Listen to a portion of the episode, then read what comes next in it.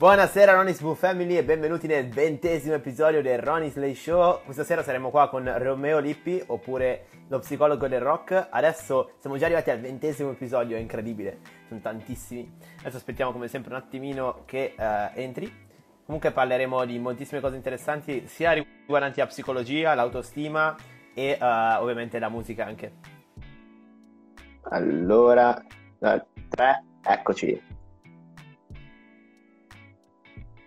Yo, eccoci, grande, bella Fe, che dici? Sto bene, te? Bene. Ti sento in super ritardo, sì. Questa connessione questi giorni, non so a te, a me sta facendo impazzire, anche perché io faccio oramai tutti i colloqui ovviamente online. Sì, poi dipende anche dal... la tipologia di internet. Io cioè, avevo sempre avuto un giga di fibra, quindi è calata, ma non troppo, cioè nel senso le live tendenzialmente vanno, ogni tanto devo mettere 4G così almeno riusciamo a forza, però non sempre, c'è sempre qualche problema. Io uguale, devo fare switch tra il wifi e il 4G, quindi disastro. Speriamo che arriva sto 5G, che tutti sono arrabbiati con sto 5G, ma a noi ci serve per fare le dirette.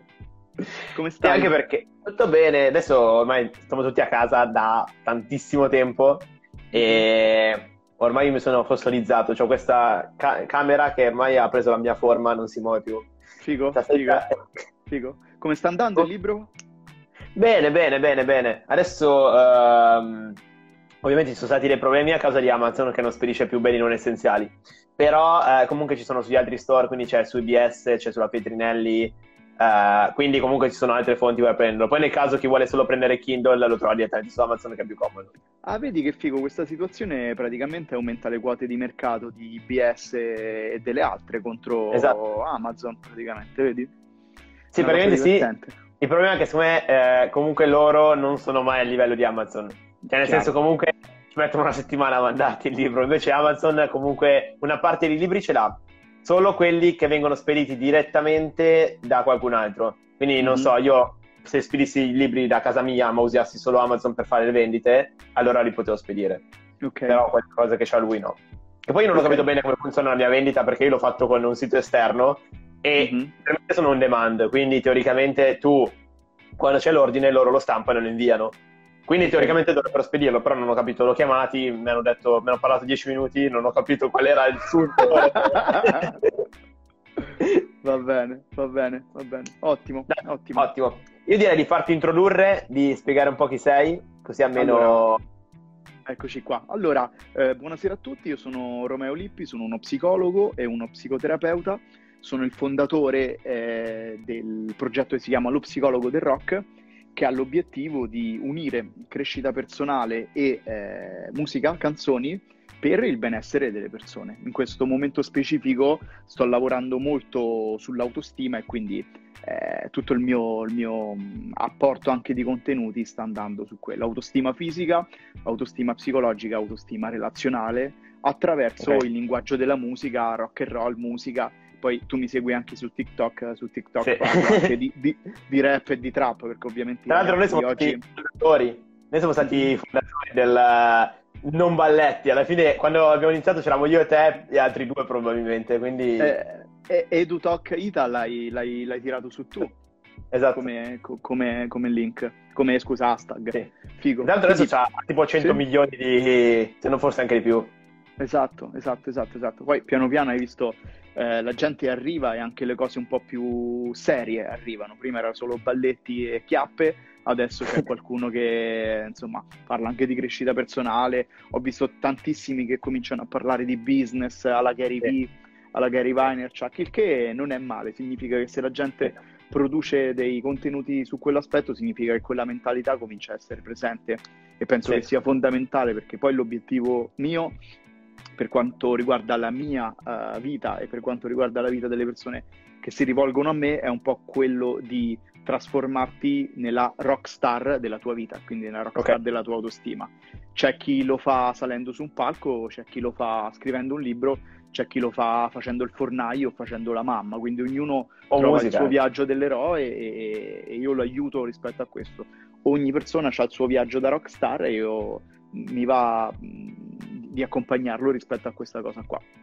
Tra l'altro io ho avuto il mio periodo rockstar, cioè nel senso io tipo 2 anni fa mi ero preso bene con il rock e tutte le cose varie e ho comprato la chitarra, perché io non ho mai suonato la chitarra, però io ascoltavo rock e ho detto wow, cioè la chitarra prima o poi devo imparare a suonarla. Allora mi sono comprato la chitarra, avevo tipo i capelli lunghi, non come tuoi ma quasi, e tipo mi leggevo anche le biografie, ma tu devi, cioè hanno delle vite pazzesche tutte le rockstar.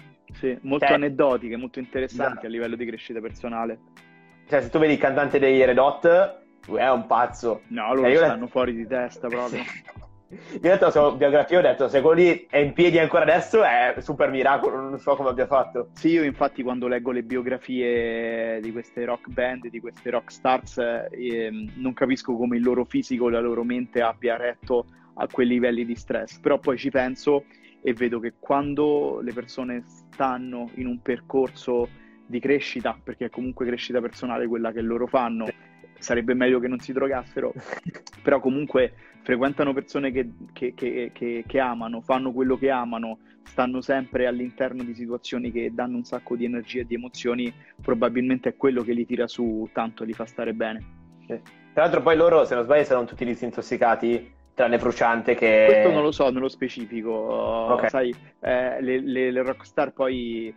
cambiano, no? Magari si sono disintossicate, poi 6 mesi dopo scopri che stanno in rehab. È sempre una cosa abbastanza così interessante. Tra l'altro io ero andato all'ultimo concerto che hanno fatto in Italia dei Red Hot e tipo c'era Flea che mi ha fatto troppo ridere. A un certo punto sono scomparsi tutti, dopo un po' è entrato lui e ha iniziato a urlare da solo lì e parece che non erano più tanto disintossicati in quel periodo. Ma sai, io penso che comunque il grande messaggio che ci mandano le rockstar è di essere liberi, è di essere in totale contatto con quello che tu senti dentro. Come dice Chris Martin dei Coldplay, rock and roll non significa drogarsi, rock and roll significa fare quel cazzo che ti pare, cioè connetterti alle tue emozioni e fare quello che cazzo ti pare. E è questo il principio che poi ha sempre tenuto viva la fiamma del rock and roll, cioè l'idea che un certo stile di musica, un certo tipo di approccio alla vita ti rende vivo perché ti fa essere libero. Il principio è sempre quello, poi ognuno lo fa in maniera diversa, i Radiohead in una maniera, gli Oasis in un'altra, i Rolling Stones in un'altra, Alanis Morissette in un'altra, Chris Martin bravo ragazzo eccetera eccetera, poi ci stanno altre band che si sfondano di droga.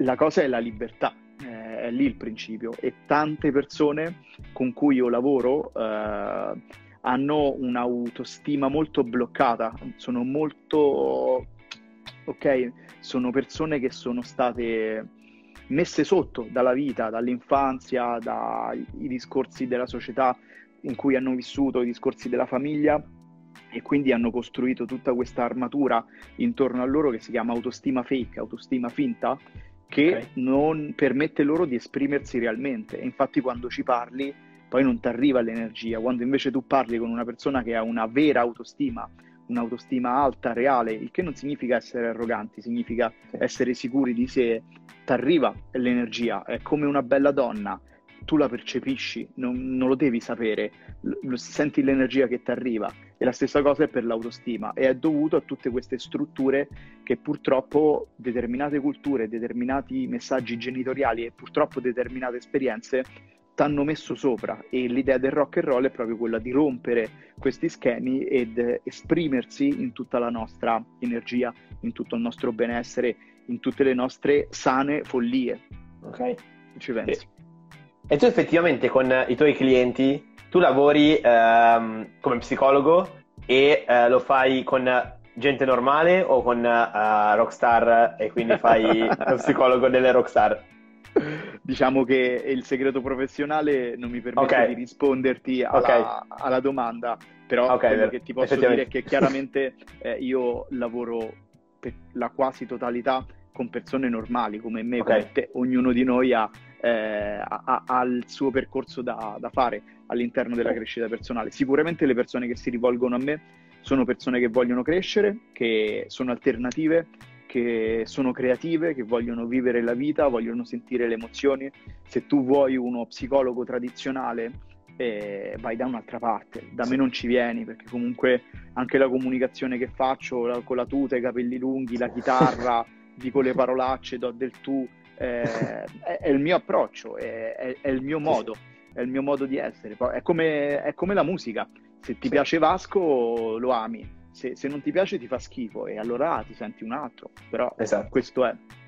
Che poi te lo sei creato un po' a te questo lavoro, o c'era già? Perché io non ho mai, prima di te non ho mai sentito nessuno che facesse una cosa del genere. È il mio tentativo, di, come ti dicevo prima, di diventare la rockstar della mia vita. Io ovviamente ho avuto un paio di gruppi musicali che non mi hanno portato a diventare musicista professionista né di successo, e dalla depressione, no? dell'angoscia di non poter diventare quello, ho detto cosa posso fare? Sono due le cose che mi piacciono nella vita, la musica e la psicologia, e il mio maestro Edoardo Giusti, in supervisione, quando stavo parlando con lui, mi diede questa idea: perché non fai lo psicologo del rock? Lì per lì mi sembrava una cazzata, poi ci pensai un po', aprì il blog, i primi articoli che parlavano un po' di decodificare dal punto di vista psicologico alcune canzoni, e poi il mood si è espanso, è cresciuto, e adesso l'approccio è più quello di trasformare le persone, come ti dicevo prima, nelle rockstar della propria vita, attraverso poi il linguaggio della musica. Che tra l'altro poi lo fai da tantissimo tempo questa cosa, perché è 2014 che ho aperto il blog e la pagina Facebook, 6 anni, quindi tra un po' sono tantissimo. Sei stato proprio uno dei pionieri di sicuro. Adesso magari qualcuno ti starà copiando prossimamente, se non l'hanno già fatto lo faranno. Io non mi sembra che qualcuno stia facendo quello che faccio io, anche perché è una nicchia estremamente piccola. Tu devi pensare che chi mi segue è una persona che ama la crescita personale e in più ama molto la musica, che riduce la nicchia in maniera molto forte, e se tu vuoi fare una cosa come la faccio io, è talmente identificabile, e nel mio settore della psicologia e della crescita personale gli addetti ai lavori sanno tutti chi sono, è chiaro che è molto difficile uscire con una cosa uguale alla mia. O sei molto meglio di me, oppure fai una cosa diversa. Una cosa che io ho suggerito a tanti colleghi che hanno fatto formazione, perché poi io faccio formazione con altri psicologi, ad altri psicologi, per insegnare a loro come utilizzare le canzoni all'interno dei percorsi. Quello che ho detto spesso è: ma perché non fate lo psicologo del rap, lo psicologo dell'hip hop? Perché lì c'è un bacino di utenza enorme, ancora più grande. Anche perché il rock ormai in Italia è molto... Io mi ricordo quando ascoltavo rock nella mia classe, saremmo stati 3 che ascoltavamo rock in tutta la classe.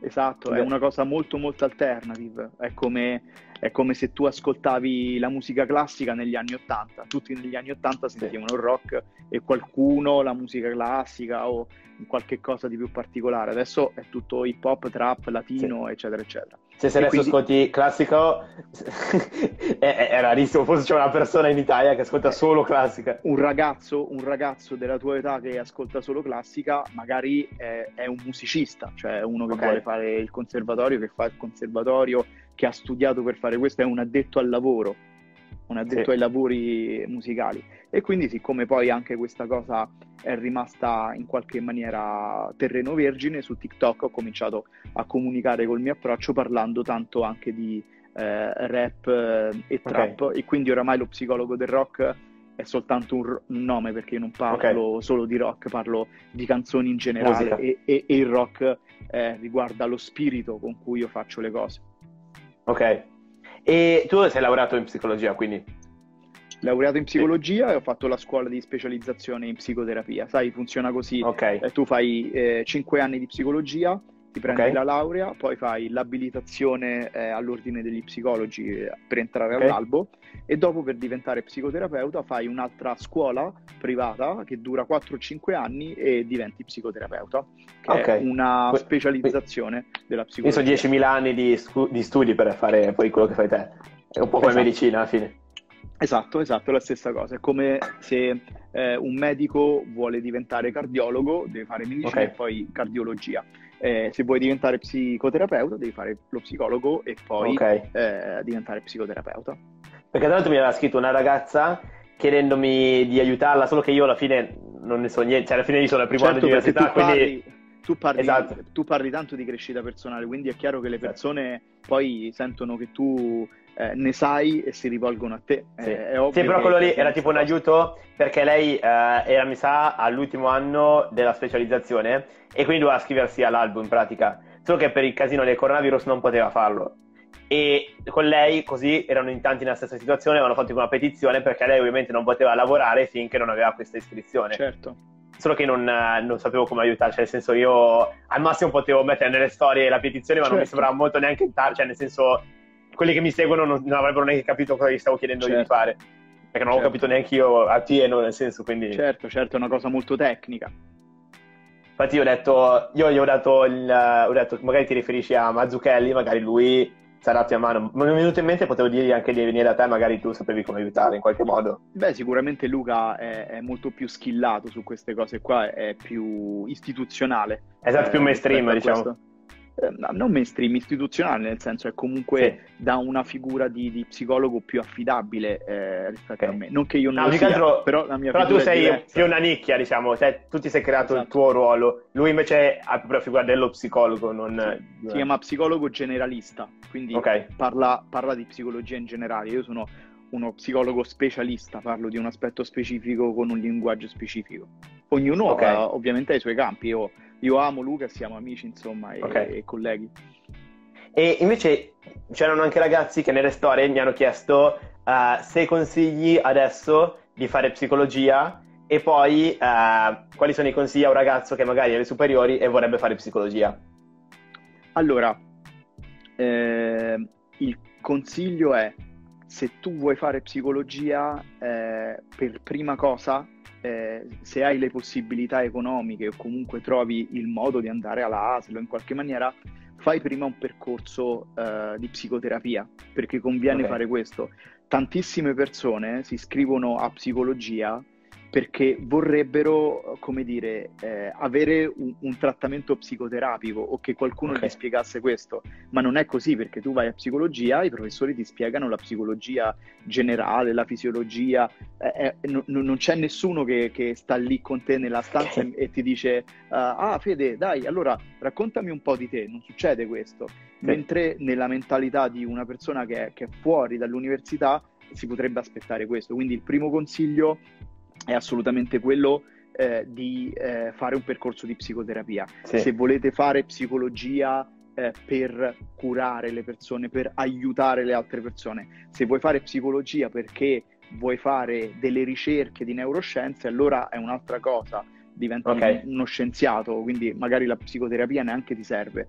Però nella stragrande maggioranza dei casi le persone che si iscrivono a psicologia perché vogliono aiutare gli altri nel settore, okay, lavorativo, i bambini, gli adulti, gli adolescenti, eccetera, eccetera. Quindi per prima cosa fallo tu, per capire se ti piace, okay, quella cosa, e perché poi se eventualmente tu vuoi farlo devi aspettare, come ti ho detto, devi fare 5, okay, sì, anni di psicologia e dopo... arrivi alla psicoterapia e cominci a fare quella cosa, sì, là, quindi conviene che ti piaccia. E poi se tu cominci adesso in questo momento, io consiglio a tutti i giovani psicologi e studenti di psicologia di cominciare ad aprirsi un canale sui social, come fai te, okay.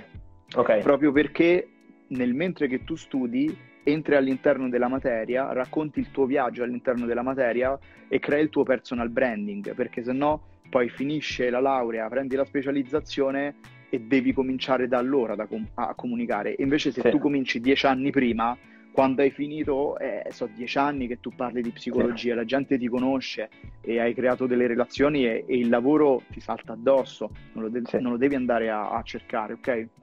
Anche perché ai psicologi gli serve un punto per farsi conoscere, cioè nel senso...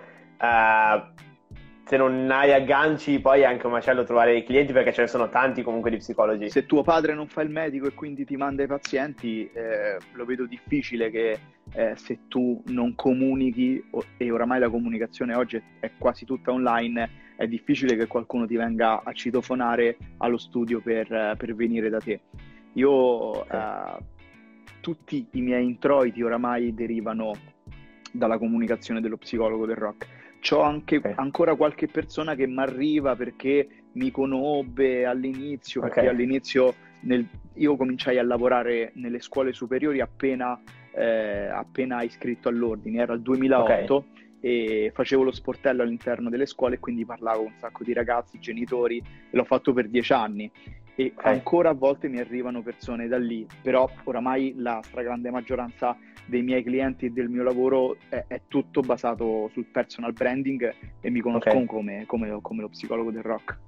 Ok, e invece per quanto riguarda i problemi che secondo te, perché è una domanda che ho visto molto ricorrente, 3 o 4 ragazzi l'hanno chiesto nelle storie e poi ho visto che la chiedevano anche molto spesso, stando a casa moltissimo tempo, ci sarà possibilità che alcuni avranno problemi psicologici e quali sono questi problemi che potrebbero insorgere? Certo, noi lo sappiamo perché ci sono state delle quarantene e degli isolamenti in questi anni per varie epidemie nel mondo e quindi gli psicologi hanno studiato gli effetti dell'isolamento, della quarantena forzata sulla psiche delle persone. E si è visto che c'è il rischio di sviluppare un sacco di psicopatologie, a cominciare dai disturbi di ansia e quindi sentirsi oppressi, il cuore che mi batte, diventare ossessivo compulsivo e quindi lavare, avere paura di un contagio anche se non c'è nessun motivo, no? Ci sono tantissime persone che adesso sono chiuse dentro casa e magari sono terrorizzate da essere chiuse dentro casa perché hanno paura che il virus entra, eccetera, eccetera, eccetera. Poi l'isolamento può portare le persone che hanno una predisposizione ad andare in depressione, creano un sacco di problemi all'interno della personalità perché non puoi andare a lavorare, hai paura per il futuro e quindi ti butti giù. Ci stanno un sacco di problemi per quanto riguarda il sovraccarico di stress, perché magari tu sei una mamma che sta a casa con 2 bambini, fai smart working e devi lavorare e guardare i bambini perché non possono andare a scuola, quindi lo stress è molto alto e si può trasformare in qualche psicopatologia. E poi in Cina dopo questa situazione sono aumentati del 30% i casi di richiesta di separazione e di divorzio, proprio perché stare troppo insieme a volte porta un sacco di problematiche. Poi per le persone che sono particolarmente timide, chiudersi dentro casa significa poi doversi riabituare a uscire e a contattare le altre persone e questa è la situazione. Quindi il rischio è che le persone che sono già in fragilità in questa situazione stressante vanno giù. Solo che noi sappiamo dagli studi sulla resilienza, che è la capacità di affrontare le difficoltà e di andare avanti nonostante gli ostacoli, di prosperare nonostante i problemi, insomma gli ostacoli che tu incontri, che ci sono 3 vie per girare la frittata e per stare bene. Una via è quella della sfida, cioè vedere questa situazione come una sfida personale, tu sei un guerriero come in un videogioco che deve affrontare questi ostacoli. Secondo aspetto si chiama tend and befriend, che è traducibile in italiano con l'altruismo, cioè le persone che si comportano e fanno delle cose in maniera altruistica riescono non solo a non generare sintomi in se stessi, ma a sviluppare una gratitudine migliore in se stessi e nelle altre persone.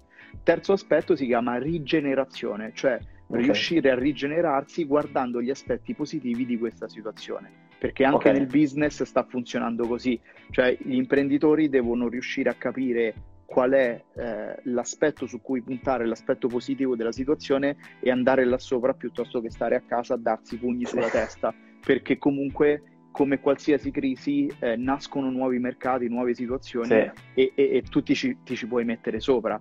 Vedi il mio caso, io ho sempre lavorato con le consulenze online perché la mia pagina è seguita a livello nazionale e alcuni italiani anche dall'estero, e quindi tutte le persone che seguo sono nell'80% abituate a fare a volte dei colloqui così, perché a volte vengono, a volte non vengono in studio fisico, e quindi per me è questa situazione, sto reggendo. I colleghi che invece stavano su un aspetto totalmente offline, totalmente tradizionale, hanno avuto una decurtazione praticamente totale, perché i pazienti non erano abituati, i clienti non erano abituati, e quindi sono andati via la totalità, al 70, al 50% dei pazienti, il che è grosso come problema. E quindi bisogna capire come posso io entrare in questa situazione, stare bene. E poi vedo che ci stanno un sacco di domande. Se ho visto una domanda che una ragazza ne ha fatte tipo 3 di fila. Una era quanto serve l'empatia, e quindi se una persona sensibile può comunque scegliere questa facoltà. E poi ce n'erano altri 2 dopo. Assolutamente, chi si iscrive a psicologia tendenzialmente è una persona empatica, ok? E quindi è fondamentale, non tanto e non solo per il corso di studi, ma più che altro per il lavoro che tu andrai a fare. Sì. Le ricerche scientifiche dimostrano che ci sono dei fattori comuni che permettono alla persona di cambiare in maniera positiva, e uno degli aspetti più importanti è l'empatia. Cioè tu puoi essere anche bravissimo a livello tecnico, ma se non sei uno psicologo, una psicologa empatico, il rischio è che non ottieni nessun risultato, pure se sei bravissimo. Quindi l'empatia è veramente fondamentale nel mio lavoro.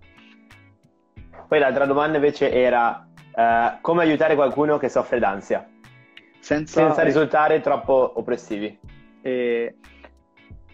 Come dire, se tu non sei una professionista è molto difficile aiutare una persona che soffre di ansia, perché la persona spesso non dà peso alle tue parole, non ti dà autorità.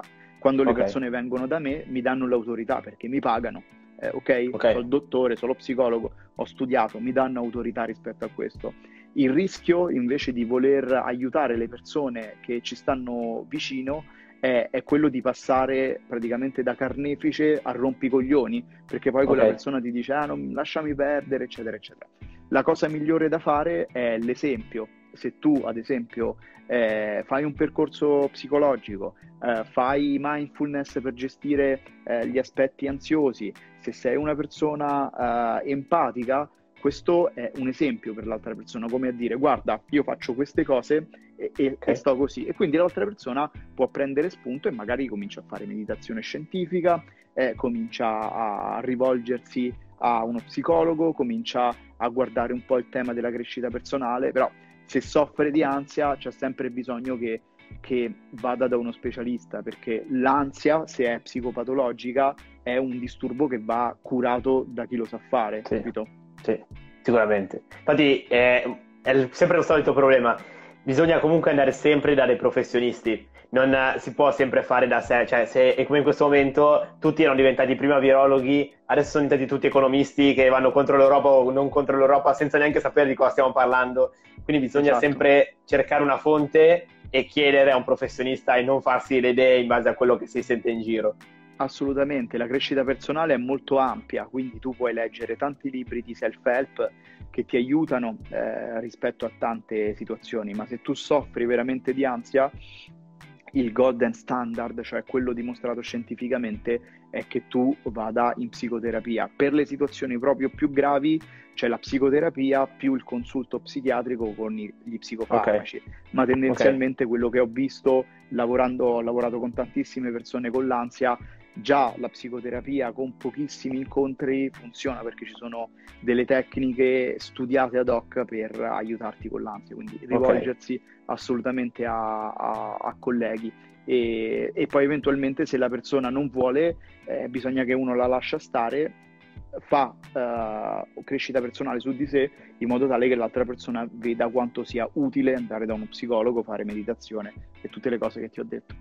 E quando tu ti riferisci a problemi d'ansia, sarebbe anche tipo attacchi di panico, cose del genere? Esatto, certo, i disturbi di ansia sono una categoria del DSM-5, il DSM-5 è praticamente la Bibbia americana dei disturbi psichiatrici, e tra i disturbi d'ansia c'è anche il disturbo da attacchi di panico, quindi c'è una differenza tra ansia e panico, insomma ci sono varie nomenclature. Tra l'altro invece ti chiedono opinioni sul ACT. Se è quella che dice lui, significa Acceptance and Commitment Therapy, cioè la terapia dell'accettazione e dell'impegno.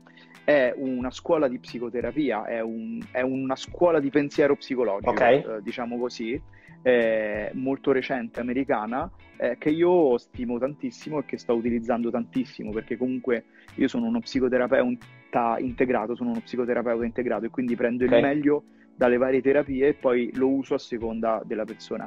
E questa terapia è molto bella perché insegna ad accettare le emozioni piuttosto che a evitarle e a impegnarsi nella vita per creare un percorso, un viaggio dell'eroe che sia collegato ai nostri valori, e penso che sia molto molto utile e che sia molto contemporaneo, perché se tu guardi Gary Vaynerchuk, che è un grande influencer americano di marketing e di business, e lui parla solo di impegno, di valori, di accettazione, psicologia positiva, e quindi lo vedo anche molto in target con i nostri tempi. Sì, tra l'altro poi Gary Vee, ogni tanto basta che guardi qualche suo video, poi se ne guardi pure uno che ne hai già visto, alla fine non ti accorgi perché sono veramente molto simili, perché alla fine i concetti sono sempre gli stessi, solo che c'è chi ha bisogno magari di sentirsi dire molto spesso perché vuole avere un, diciamo, un aiuto da Gary Vee. Alla fine secondo me è una specie di psicologo indiretto. È molto interessante questa cosa qua, e deriva dal, si dice, strutturazione ambientale, cioè come vedi io sto bevendo l'acqua mentre parlo con te, perché? Perché ce l'ho vicino, perché è importante bere l'acqua. Se io voglio bere l'acqua non posso tenerla dentro il frigorifero perché non la vedo, quindi ho bisogno di tenere una bottiglia vicino a dove lavoro, una bottiglia sul tavolo, una bottiglia di sopra, in camera, così io non devo pensare, perché è l'ambiente che mi manda questi segnali. Perché questa cosa è importante dal punto di vista della crescita personale? Siccome noi siamo immersi nelle comunicazioni che abbiamo intorno, e a volte le comunicazioni che abbiamo intorno sono pessimistiche, sono ascientifiche, sono angoscianti, ci buttano giù, eccetera, eccetera, è necessario che noi creiamo un positivity stream, cioè come se ci fosse un continuo flusso di positività intorno a noi, e Gary Vee fa proprio questo, cioè lui ti bombarda della sua positività e dei suoi messaggi, perché sa che comunque l'attenzione nell'epoca dei social è molto molto bassa, e se io ti ripeto, ti faccio 100 video e tu hai 100 contenuti al giorno, a seconda di dove vai trovi lui che sempre ti manda queste cose. Da un punto di vista di crescita personale è come l'acqua, perché tu ascolti e comunque apprendi e stai in quell'ambiente, in quella conversazione, e quindi dici ok, ha detto Gary Vee che bisogna essere grati, e quindi invece di ascoltare le persone che ti dicono di mandare tutti a fanculo, di vivere insoddisfatto, di essere depresso, segui lui. E poi a livello di marketing ce l'hai sempre presente, e lui diventa fortissimo perché crea una relazione con te. Come sai, gli studi di marketing ci dicono che di solito un cliente, prima di comprare da te, deve passare 8 ore di relazione con te, con i tuoi contenuti, con i podcast, con i video. Quindi più tu stai, più succede questo, che è quello che succede ad esempio a me, perché magari mi scrivono delle persone e mi dicono sai, ti seguo da 2 anni, ti seguo su Instagram da 6 mesi, ho visto tutti i tuoi video e adesso ti voglio chiedere una consulenza, perché nel periodo la persona ha creato una relazione con me, si fida e allora è pronta a chiedermi una consulenza, acquistare il mio servizio. E invece prima parlavamo di meditazione e hai parlato di mindfulness, tu la pratichi? Perché io faccio qualche mese. Assolutamente. Io penso che la mindfulness e la meditazione in generale sia l'attività più utile per la gestione dei propri pensieri e della propria emotività. Perché dico questo? Perché la puoi fare dappertutto, è semplice, ha un effetto molto veloce, anche se la fai pochi minuti al giorno, è gratuita e non ha bisogno di grandi competenze cognitive, non devi studiare troppo per farla. A livello personale, nel momento in cui io ho cominciato a fare meditazione 5 anni fa, perché avevo cominciato a fare un corso di yoga, e nelle classi di yoga, del Kundalini Yoga, dopo gli esercizi c'è un momento meditativo. E poi quando ho cominciato a fare la meditazione tutte le mattine, cominciando da 3 minuti al giorno e poi crescendo, la mia mente è cambiata da così a così. Perché? Perché la meditazione ti insegna a mettere sullo sfondo i pensieri, e noi sappiamo da tempo immemore, sin dagli antichi greci, che le persone non sono spaventate dalle cose, ma dal pensiero sulla cosa.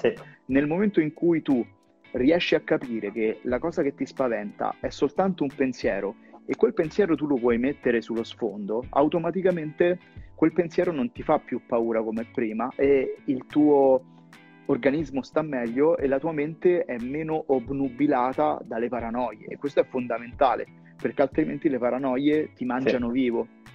Sì. E poi anche per tantissimi problemi può aiutare, non so, ad esempio anche per appunto l'ansia, come parlavamo prima, secondo me può essere molto d'aiuto, oppure in generale, ad esempio a me aiuta un sacco sulla concentrazione. Adesso è da un po' che non la pratico, non so, sto diventando molto meno produttivo con la quarantena, però comunque prima della quarantena la facevo tutte le mattine, perché mi ha cambiato un po' tutta la mia routine, quindi devo ancora ristabilirmi bene. Però ho sentito un sacco di cambiamento, proprio anche magari, non so, sto leggendo. Prima io sentivo un rumore, mi distraevo subito. Invece adesso più o meno continuo a leggere, esatto.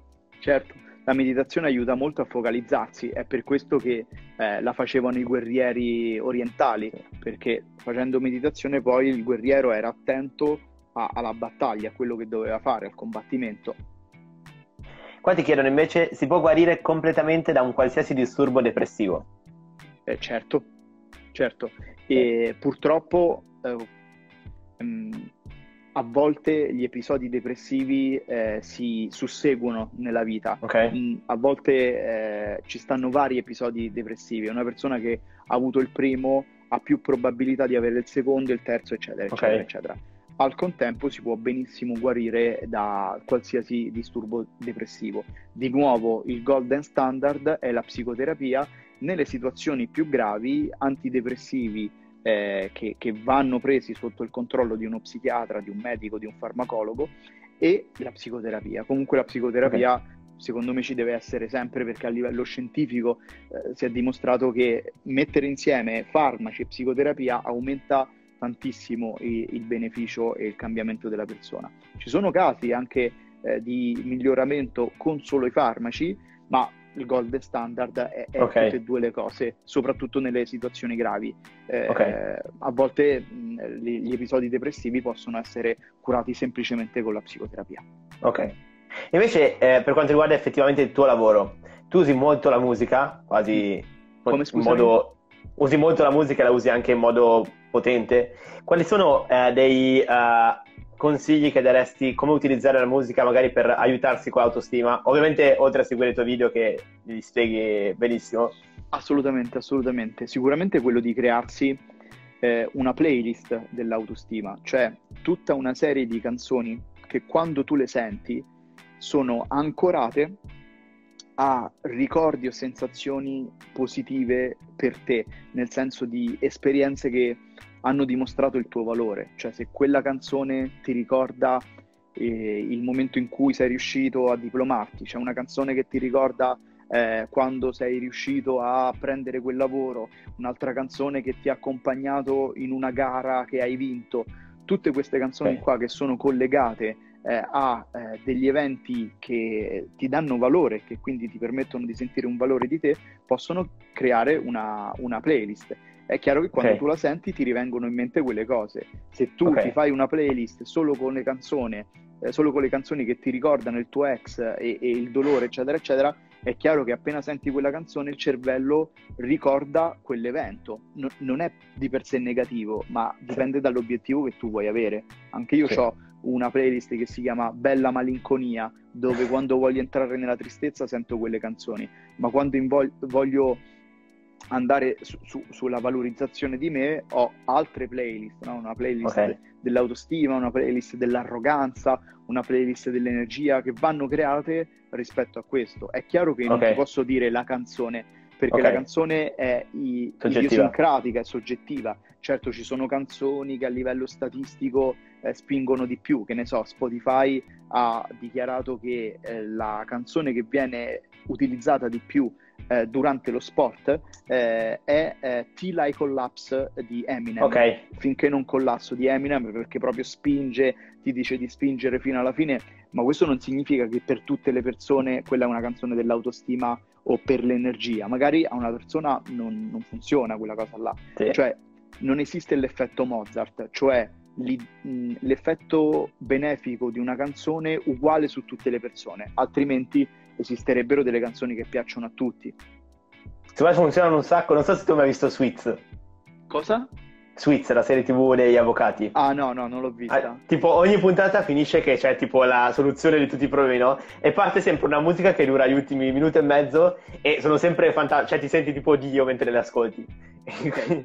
Ottimo, quello è ancoraggio, cioè tu vivi l'emozione della serie TV, ti senti Dio, senti quella canzone e per condizionamento la mente fa un'associazione tra queste due cose, quindi se tu rinforzi questa cosa, ogni volta che tu senti quella canzone stai bene. Io per esempio quando faccio meditazione, a volte la faccio in silenzio, a volte la faccio con delle tracce specifiche create con intelligenza artificiale, a volte utilizzo le tracce yoga. Le tracce yoga io le ho sentite talmente tanto e sono state connesse a tanti momenti di benessere per me, che a volte per me semplicemente mettere quella canzone già mi riporta a quel mood rilassato, perché la mia mente già ha fatto l'associazione. È un po' come quando tu prendi la coperta che ti ha fatto la nonna o la mamma e dentro c'è l'amore di mamma e di nonna, te la metti addosso e anche se non c'è mamma e nonna stai bene, perché è simbolico, la mente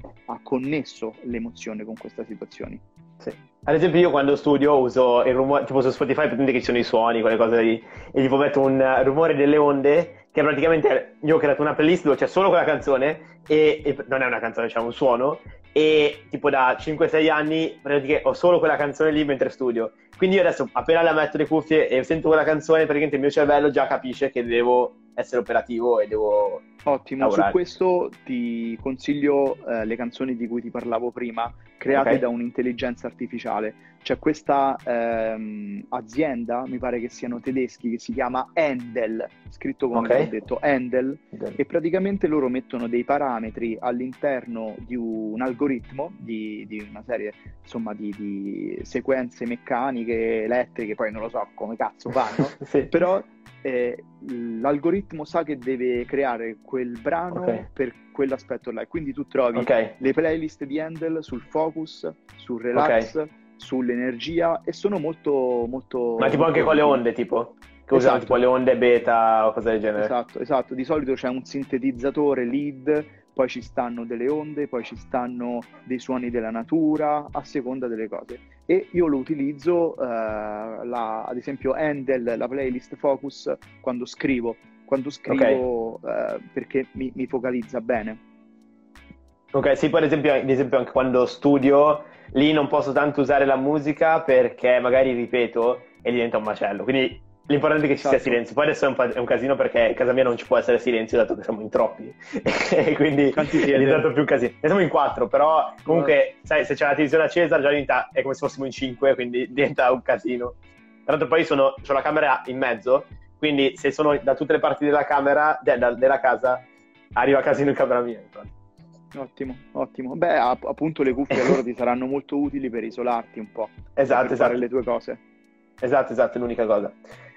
Ronis, quale sarebbe la canzone dello studio? Guarda, io te la posso pure dire, però nel senso si chiama Onde Croc ed è un rumore di onde, quindi non so, più che altro vi consiglio quella che aveva detto Romeo, che era Endel, giusto? Endel, voi andate su Spotify o su iTunes Music, dove vi pare, scrivete Endel e vi appaiono una serie di playlist, una per il relax, una per la concentrazione, una per addormentarsi. C'era un periodo che utilizzavo sempre la stessa canzone di Endel per dormire, perché c'era questo mare, no, che ti accarezzava praticamente e mi guidava ad addormentarmi. E invece per quanto riguarda, prima abbiamo parlato di meditazione e io ad esempio ho letto Libera la mente per imparare la meditazione. Consigli invece per imparare la meditazione, oltre a questo libro che secondo me è fantastico, perché usa un sacco di esempi veramente incredibili. Allora, quello che vi consiglio di fare è seguire il profilo di un mio collega che si chiama Gennaro Romagnoli, e lui è un grande esperto di mindfulness. Tra parentesi, ha lanciato da poco la sua app che si chiama Clarity, Clarity con la Y finale, e è un'applicazione che ti insegna a fare mindfulness, è gratuita fino a un certo punto, insomma ci sono tipo 10 lezioni gratuite, però poi tu puoi rimanere con quelle 10 lezioni perché fai sempre la stessa meditazione. Se poi vuoi andare oltre devi pagare un fee, come insomma qualsiasi altra però è interessante. Cioè, ad esempio all'inizio ho usato qualche volta Calm, non so se è Calm, comunque, ah no, Headspace, perché era dello stesso autore di Libera la Mente, e quindi ho detto, vabbè, il libro mi è piaciuto, esatto.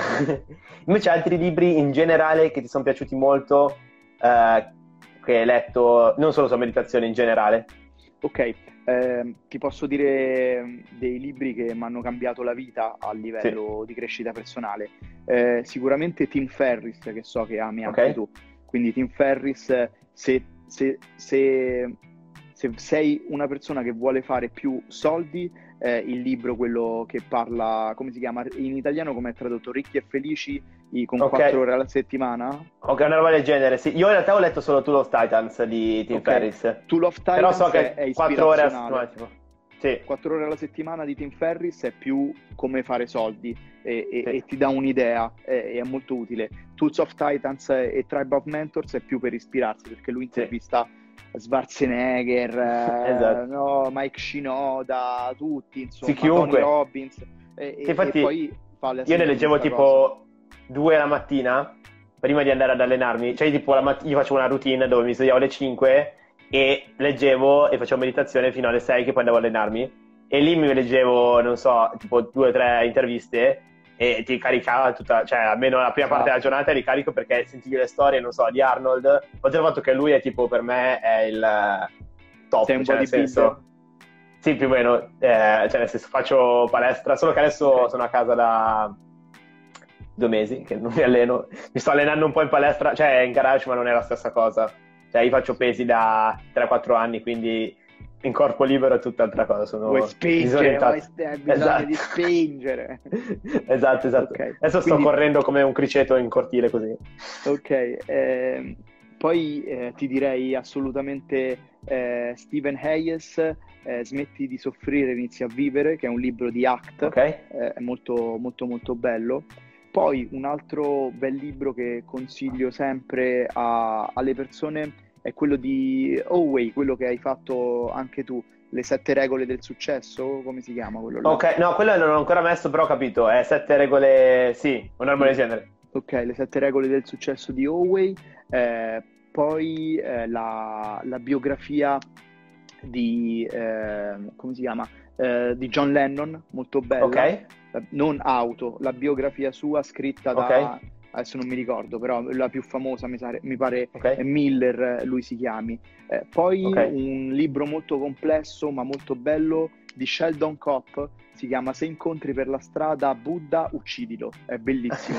È tutto un libro sulla morte, la presenza della morte nella nostra esistenza, metterci a confronto con la morte, con la difficoltà, con le emozioni, con tutte queste cose. Questo è interessante. Ma prima intrippano tutte queste cose qua. Sì. E poi anche un grande autore, un grande psicoterapeuta, che è un grande autore, che racconta spesso delle sue sedute all'interno dei libri, si chiama Irvin Yalom. In questo momento sto leggendo uno dei suoi libri che si chiama Il senso della vita, e sono delle narrazioni relative ai suoi pazienti, ma scritte in una maniera clamorosa, che ti dà un sacco di apertura mentale. Poi mentre parlo con te guardo in giro, perché sicuramente ce ne stanno tanti altri. Sicuramente quello di Martin Seligman, che si chiama Fai fiorire la tua vita. Martin Seligman è il padre della psicologia positiva. In questo libro racconta il suo modello, che si chiama PERMA, cioè il modello del benessere umano. Gli uomini riescono a essere felici se riescono ad avere 5 elementi all'interno della propria vita, e questa non è una teoria, l'hanno dimostrato sul campo, e è molto molto interessante. Io tra l'altro ho letto una cosa interessante, si chiama Erickson, può darsi, no? C'è un psicologo molto famoso. E ho letto The Laws of Human Nature, non so se tu l'hai mai letto, di Robert Greene.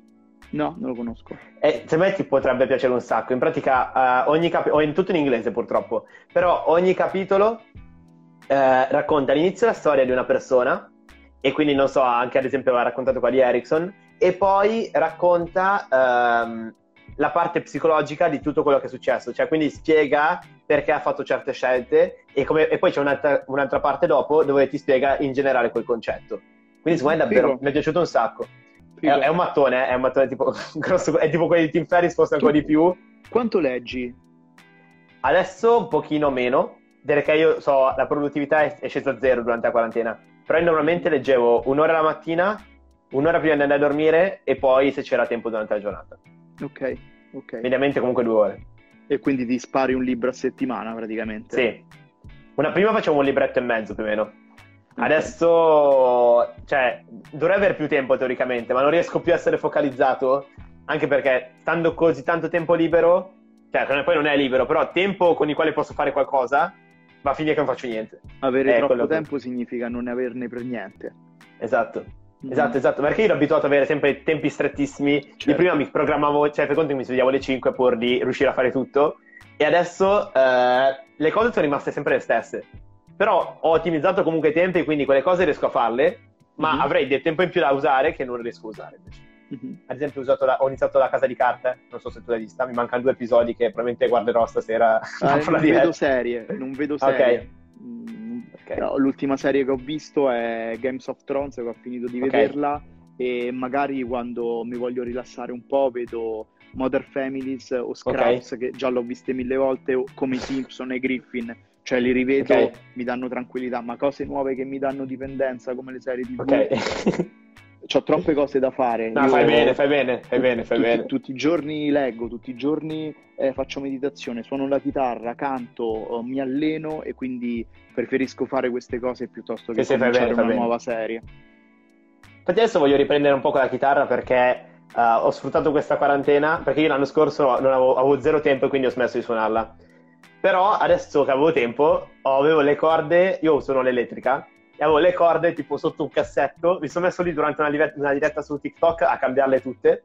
Ovviamente la diretta ha fatto schifo perché c'ero io che ero tutto così per cercare di metterle a posto, però adesso mi sta riprendendo, dovrei ricominciare un po' più seriamente, perché fa schifo, è una squirta rocca, è tipo della Gear for Music, però è orribile. Sì, immagino. L'avrò pagata tipo, tra l'altro invece l'amplificatore è grosso così, non so se adesso ti faccio vedere, è tipo questo coso qua, ed è enorme, e la chitarra invece fa schifo. Sì, è un Champions 100 da Fender.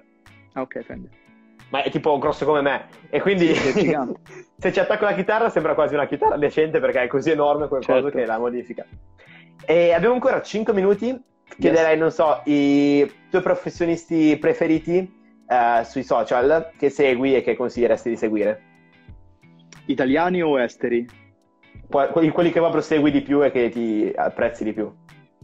Beh, sicuramente Gary Vaynerchuk per me è veramente uno clamoroso, e a volte non lo seguo perché mi schiaccia, cioè è talmente figo, è talmente pieno di energia che a volte mi schiaccia, però è veramente un personaggio da seguire, qualche cosa di super interessante.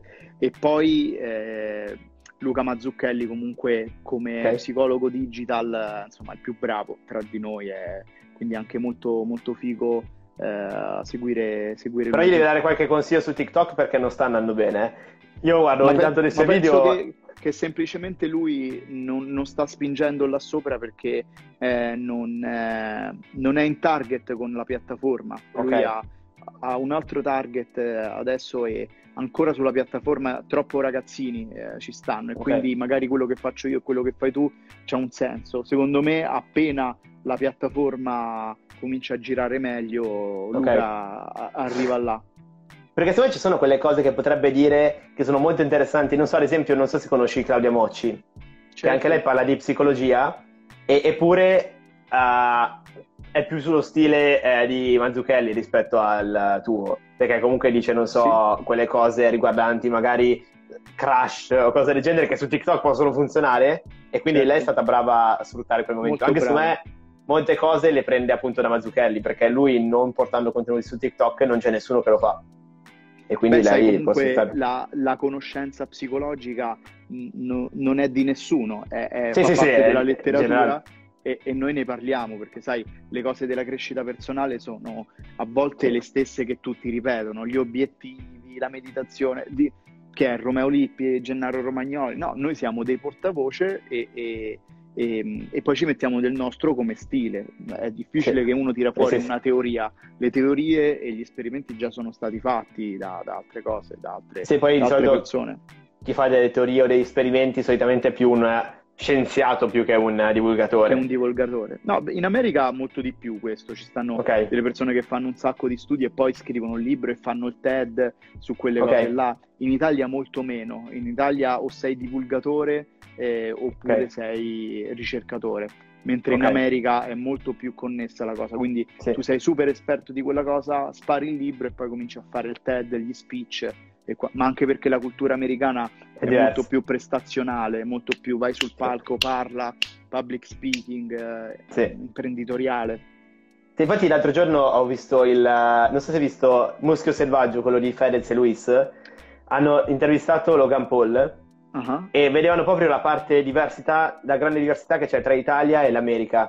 Cioè Fedez, se andasse in giro con la Lamborghini facendo vedere che è ricco, lo ucciderebbero tutti e lui stesso si sentirebbe cattivo per fare una cosa del genere.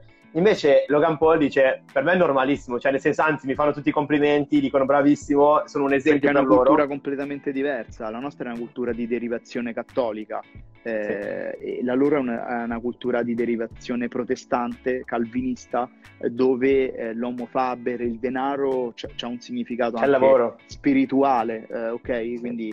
in America quando tu parli con le persone la terza domanda che ti fanno è quanto guadagni, e in Italia è una domanda che non ti fa neanche il tuo migliore amico.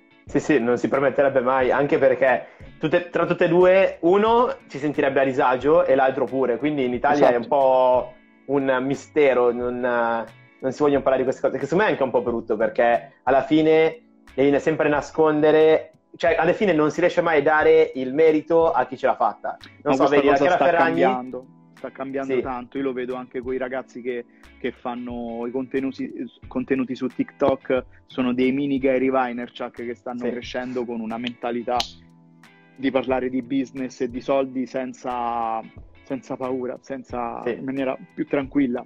Sì, perché ad esempio se tu vedi...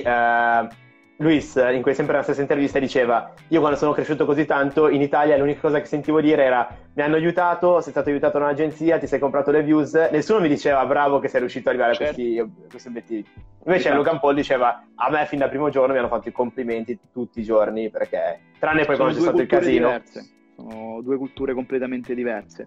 Una è una cultura più tradizionale come la nostra, la loro invece è il self-made man, no? Quindi l'American Dream, farcela nella vita, e quindi tutti spingono. Qua invece c'è un aspetto più tradizionale, se ce la fai ad sta zitto comunque e dire grazie al Signore, perché è il Signore che ti ha dato sta cosa, è la cultura cattolica, senza essere critico, è proprio antropologico. Va bene, allora Romeo, ti ringrazio per aver accettato l'invito. Grazie a te. E ci vedremo quando finirà tutto questo. Tu sei di Roma, giusto? Sono di Viterbo, che è vicino Roma. Però lavoro anche su Roma, quindi sicuramente ci possiamo vedere a Roma o a Milano. On the run. Sì, tanto comunque a Milano vengo, ho amici e colleghi su, quindi penso che dopo questa situazione e spero che torneremo a vivere in maniera più connessa fisicamente, verrò su spesso, quindi ci vediamo. Tra l'altro una cosa stranissima, ad esempio nel mio condominio metà siamo parenti, tra l'altro, e nessuno ha mai parlato negli ultimi... Da quando sono nato io nessuno parla mai in questo condominio. L'altro giorno c'era in cortile che parlavano tra i balconi. Certo, è normale. Sta rinascendo un po' lo spirito. Certo, assolutamente, perché comunque la piccola comunità è la comunità che tu hai vicino a te, e quindi obtorto collo ti devi interfacciare con quelle persone là. Esatto. Va bene, adesso abbiamo ancora un minuto, quindi finisco così almeno possiamo salvarlo. Dai, un abbraccio. Ciao.